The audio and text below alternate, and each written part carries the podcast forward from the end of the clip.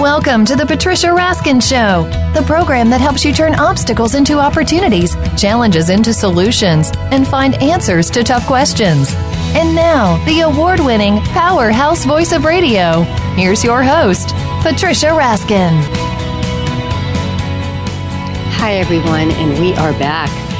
And we are talking about women as we age. And I'm in that category as a, as a baby boomer. And how can we age beautifully and gracefully and appreciate our transitions and change? My guest is Mary Pipher. She is the New York Times bestselling author of Reviving Ophelia, celebrating its 25th anniversary year this year.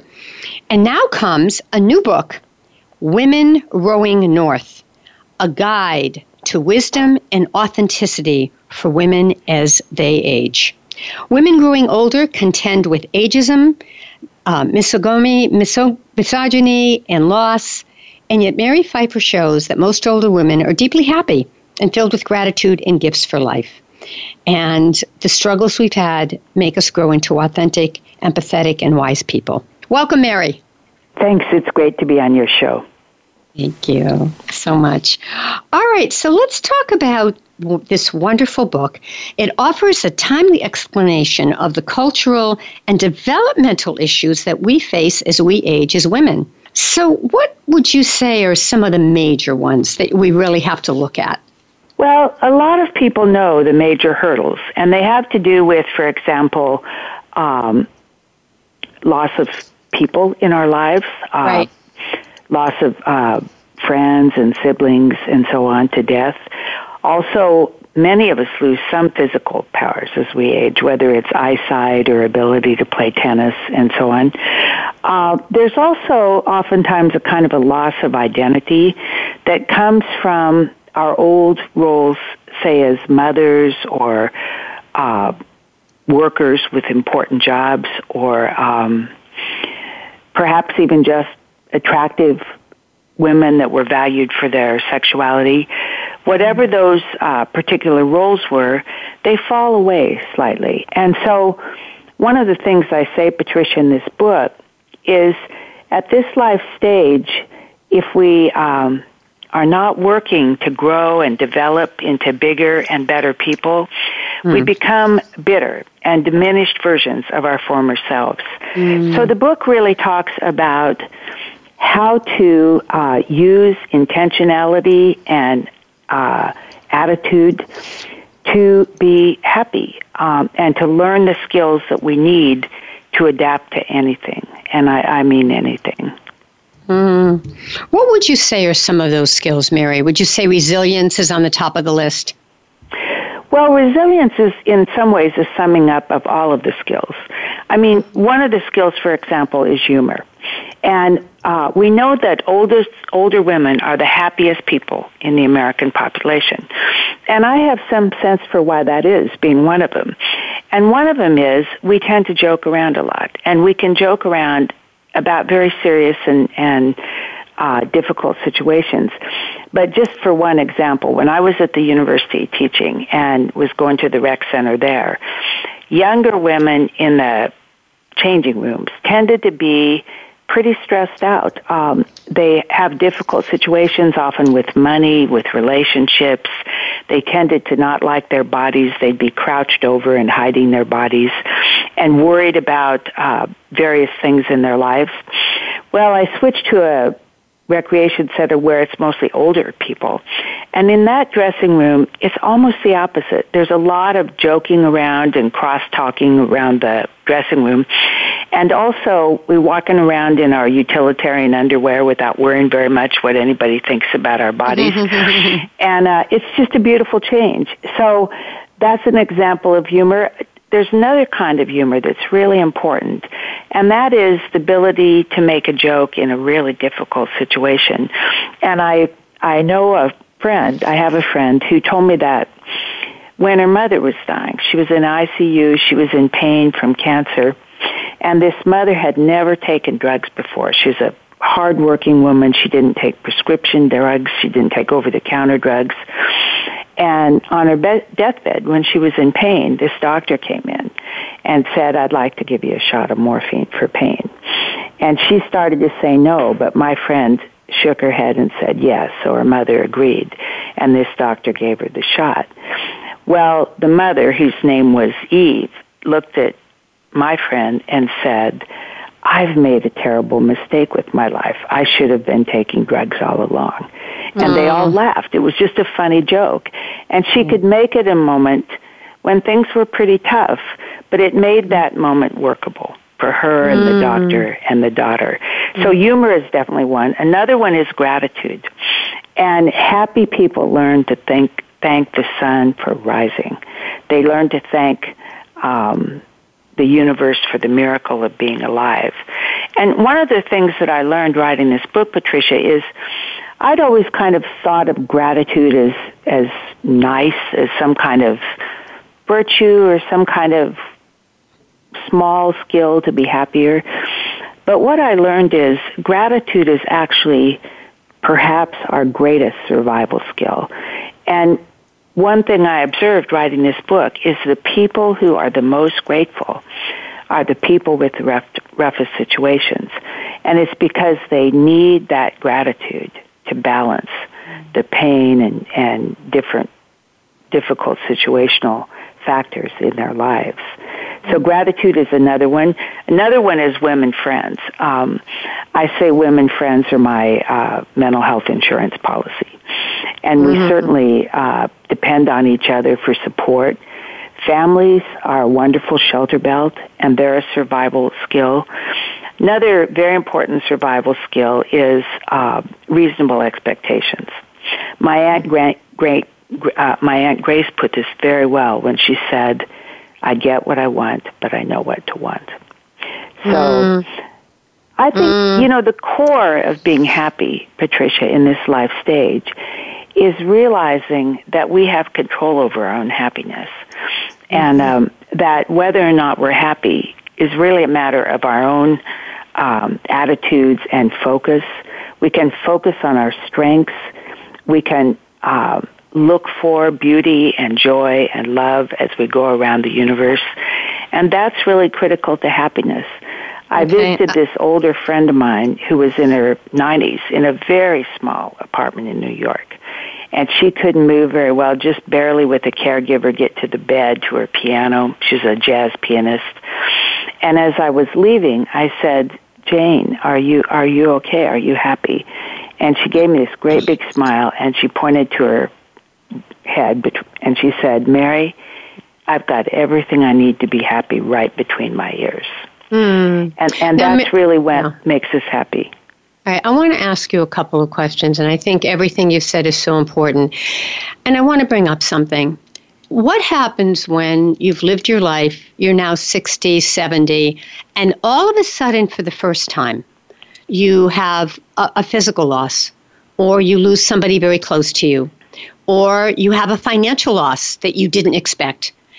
But it's happening older, not younger, where you have a lot of years left. How do you cope with that and get back on your feet? Well, first of all, whenever anyone has a serious loss, whether they're 20 or they're 80, they go through that process of grieving um, and all the steps of grieving. But actually, I think that as we get older, we get more resilient, not less because we realize time is short and that we want to enjoy our lives. We want to savor what time we have left. There's very good research that shows that the shorter you believe your life is, the more likely you are to find every day meaningful and um, every day valuable and worth savoring. And that applies to people who've just married a husband. I mean, I've known people walk out of a funeral of their sibling or their husband, and as they walked out, notice um, the wild geese overhead, or taste the snow on their tongue, or say something about, you know, what a beautiful experience it's been to be with their friends. And that is partly what I'm talking about when I talk about resilience. Is we all figure out ways of self-rescue. We figure out ways to make things workable. Now, Patricia, let me be very clear about this. We don't do it every minute of our lives. Uh, we all have bad days. Nobody's resilient all of the time. But what we do have is a sense for the skills and attitudes we need to be resilient. So we can make choices. We don't have a great deal of control over our lives at any point. All of us keep appointments we did not make. But we have control over our attitudes. And that's what really becomes critical when we get older. And of course, if I lose my husband, I'm going to be heartbroken. I'm going to grieve deeply. I'm going to go through a period of time when I'm not sure life is worth living. I could predict all that about myself right now.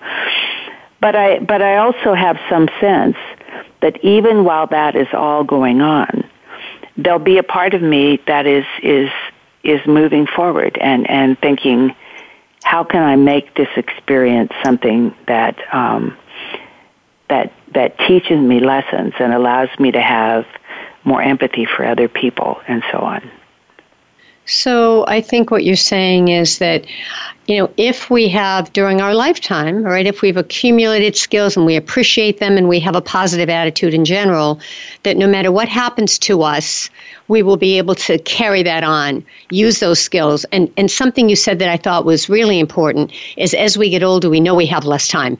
So we're going to use it better. Yeah. Yeah, absolutely.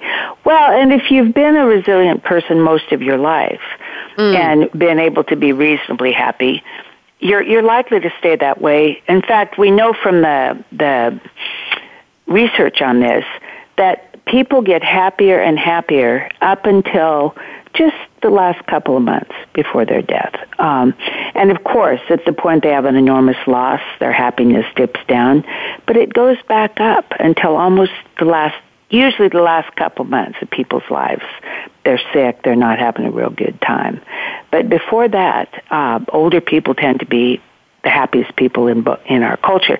You know, that reminds me of another point I want to make, Patricia, which is as I wrote this book, I realized that the whole way that our culture sees aging is in terms of loss and diminishment. Right. And from right. my point of view, that's actually a, a extremely faulty and in some ways very unkind and unfair way right. to see aging. It's called, a- it's called ageism, Mary.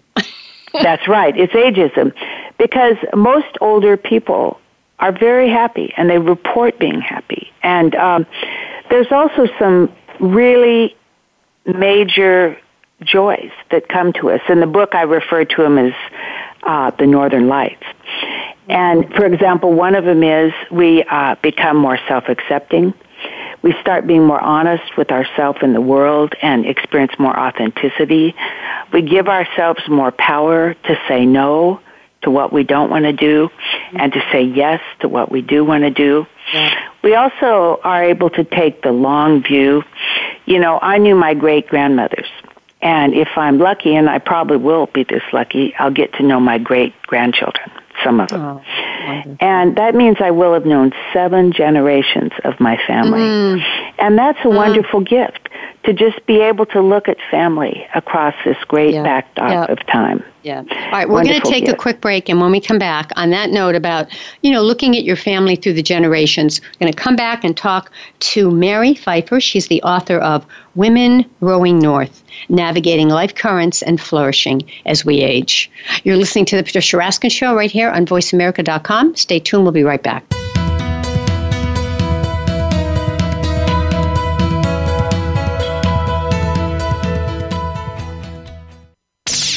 The Internet's number one talk station.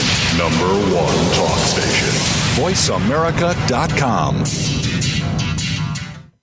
Join Chris Epting every week for The Moment. Chris talks to some of the most amazing people you'll ever meet, including authors, artists, and athletes. And that's just the A list. These celebrities and public figures have interesting stories that all showcase the moments that their lives took a certain dramatic turn, changing them forever and shaping them to be the person that they were meant to be. Listen for The Moment with Chris Epting. Thursdays at 10 a.m. Pacific, 1 p.m. Eastern on the Voice America Variety Channel. Want an insider's pass to everything that goes on in Hollywood? Join Summer Helene every week for Behind the Scenes. Summer Helene is known as the Duchess of Hollywood because she knows the insiders, legends, and celebs and brings the stories, the gossip, and the backstage scoop. It's the real Hollywood, though, so this program is for adults only. Behind the Scenes can be heard live every Friday at 4 p.m. Pacific Time and 7 p.m. Eastern Time on the Voice America Variety Channel.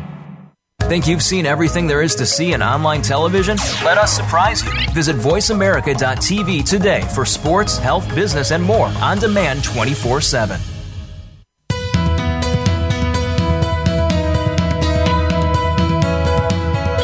You are listening to The Patricia Raskin Show. If you wish to call into our program today, please call 1 866 472 5788. That number again is 1 866 472 5788. You may also send an email to patricia at patriciaraskin.com. Now, back to The Patricia Raskin Show. Hi, everyone. We are back and we are talking to Mary Pipher, and she is the author of Women Rowing North Navigating Life's Currents and Flourishing as We Age. Mary Pipher is a psychologist specializing in women, trauma, and the effects of our culture on mental health, which has earned her the title of the culture cultural therapist for her generation. She's the author of several New York Times bestsellers, including Reviving Ophelia, The Shelter of Each Other, and Other Country. Welcome back, Mary. Thank you very much. Yeah, so let's talk about one of the things you were talking about is this whole thing about family. As we get older, we can really enjoy our family in generations, you know, the, the children, grandchildren, if we have great grandchildren. Mm-hmm. But in all those generations, now we're looking at the young and then we're seeing our generation. How what's the continuity in our own life between being the child and now being the older adult? You know, it's a really interesting question because, as my cousin Steve put it, a lot of things happen to you over the course of a lifetime. And I can hardly remember myself as a student at Berkeley. I sold my blood to buy a pretty black sparkly dress one time. Mm-hmm. And I can't remember that woman very well and identify with her. The same with I loved being a young mother, but that that young mother has faded into the distance for me. What I tend to remember better than anything else is my own childhood, and I remember um, my grandmother very well. When I can't sleep at night, I go back and I think about my grandmother's kitchen. I can literally open the cabinet doors and remember where the cups and plates were and remember mm-hmm. how her mm-hmm. sink was arranged. And about the time I get to the cookie jar, I fall asleep. And so there's great comfort in remember. And when I get really, if I'm having a rough patch, one thing I'll do is my mother made really good vegetable soup, and I'll make that soup recipe. And I feel like I'm getting comfort from my mother because it's still, it's still her soup to me. I'm still getting that beautiful comfort food that I've always mm-hmm. loved. But the other way that goes is that there's a part of me that feels more like the 10 year old girl I was than at any other time in my life. For example, when I was 10 years old, I liked reading, I liked being outdoors, I liked animals, I liked swimming, I liked my family, and I liked my girlfriends. And that's exactly what I like now. I that's have so almost the same kind of days now. Yeah. I had yeah. when I was 10 years old because I have the choices I had mm. when I was mm. 10, especially it, in summer. You know, yeah, it's interesting when you say that because I was thinking of that as you said it. And when I was a child, we were at the beach in the summer, and I loved being in the ocean. I love swimming, and I love dancing, and I love movement, and I love people, and that's everything I love now. Same thing. Isn't it interesting how that 10 year old self gets to come back and give us, give us a chance to once again enjoy that? And by the way, I think that's one reason older people are happy is because we have this strong sense of finitude. We tend to do what it is we love. We don't wait. I, I say to my friends, eventually is no longer a word to me. I if. I have an opportunity to get do something that gives me joy, I do it because I, I I can't really say, well, maybe five years from now I'll get around to doing that. Right, right. If it's important to me, right. I'll do it. You know, it's funny. It's funny. I remember I, my family used to say to me, my parents used to say, you know, wait, you'll do it later You just wait. And now I say mm-hmm. just what you said. What am I? I can't wait. I, you know, I've got to do it now. Yeah. Same, yeah. same thing. Yeah. Yeah. Absolutely. And there's much more awareness of how much we want to enjoy every day mm-hmm. and approach every day with child's mind. And I, I have days that remind myself, remind me of what I was like at 10. I mean, I'll do, for example, one thing I do a lot these days that I, I didn't do for many years because I was just too busy to do it being a working mom is I'll, I'll go out and lie down in grass with my grandkids mm. or my women friends oh. and look at the oh. sky. Now yeah. that's something I love to do as a girl. Yeah. And then I had several decades I never really thought to do that much, but I'm back to doing that again, and it's a yeah. wonderful experience. I think there's another thing you said. Experience. I just want to say one other thing you said that I want is what we're more honest. I think you know, 20, yeah. 30 years ago, I was more uh, careful, and now, I mean, I do it in a nice way, but I'm less likely just to do it because it's the right thing to do. I, I, mean, sometimes it is the right thing to do, but I, I'm more likely to listen to what I really feel and need. Do you find that too? Absolutely, especially for women. It's a big deal because we are taught to be. I grew up, I bet you grew up, being taught to be a very good girl. No question. And when I was a girl, my my nickname in my family was Good Little Helper. Mary's a good mm-hmm. little helper. Mm-hmm. Well, I've been a good little helper all my life, and mm-hmm. I don't mind that role. I've had a lot of good times being a good little helper, and it's certainly better than many roles that people grow up uh, learning as as a way of being in the universe. On the other hand, at this at at about sixty five or so, many women realize that they want to start learning a new skill, which is how to nurture themselves and take care of themselves, and be self protective and self you know have self care a higher priority. So, for example one thing I decided, I think it was on my 16, 65th birthday, was I was never going to stay in a room where I felt uncomfortable again. Mm-hmm. Now, of course, we all do things that aren't fun because someone we love is ill or we have to pay taxes or it's not like we live lives of hedonism. And personally, for me, doing work that's meaningful is very fun. I want to do it right up until I stop breathing. I think it's mm-hmm. incredibly important. Yeah. That being said, um, I think it's wonderful to start having the power of saying yes to what's yep. deep in your heart and no, no, to that which you don't want to do. It's just really a good experience. All right, Mary, we, we have to close. So, what are your closing thoughts? What would you like to leave our listeners with? What What is the message you want them to get? Well, I, I want people to really understand that it's never too late to be happy. That happiness is a choice and a set of skills. It's never too late to make good friends, um, and that we always have within us the capacity for growing and for joy. Mm, how beautiful. What, how can people find your book and your work? Women Rowing North is everywhere, and I've got a website, marypipher.com. All right. Uh, and do you give workshops and seminars as well? You know, I used to, but that's one of the things that uh, has come to me as a gift at 71, which is the power of no. And it's not so much I don't enjoy meeting people and seeing people, but I've grown we- weary of hotel rooms and airplanes. So I'm not doing much of that at all. How do people find your book? What, I mean, not your book, your website. What is your website? MaryPipher.com. Okay. All right. Uh, Mary, it's been really an honor and a pleasure to have you on the program. I really appreciated it. Thank, thank you. you. I enjoyed the show, Patricia. Yeah, stay on the line for a second.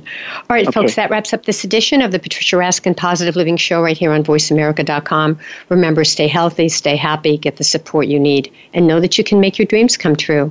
And until next time, uh, look me up on Facebook, Patricia Raskin Raskin Resources, or write to me, Patricia at patriciaraskin.com, and I'll put you on my newsletter list so you can see all of the upcoming wonderful guests on this program and others.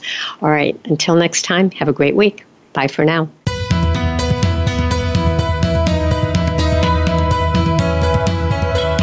You for tuning in to this week's edition of The Patricia Raskin Show. Be sure to join Patricia Raskin and another amazing guest next Monday at 2 p.m. Eastern Time, 11 a.m. Pacific Time on the Voice America Variety Channel. Have an outstanding week.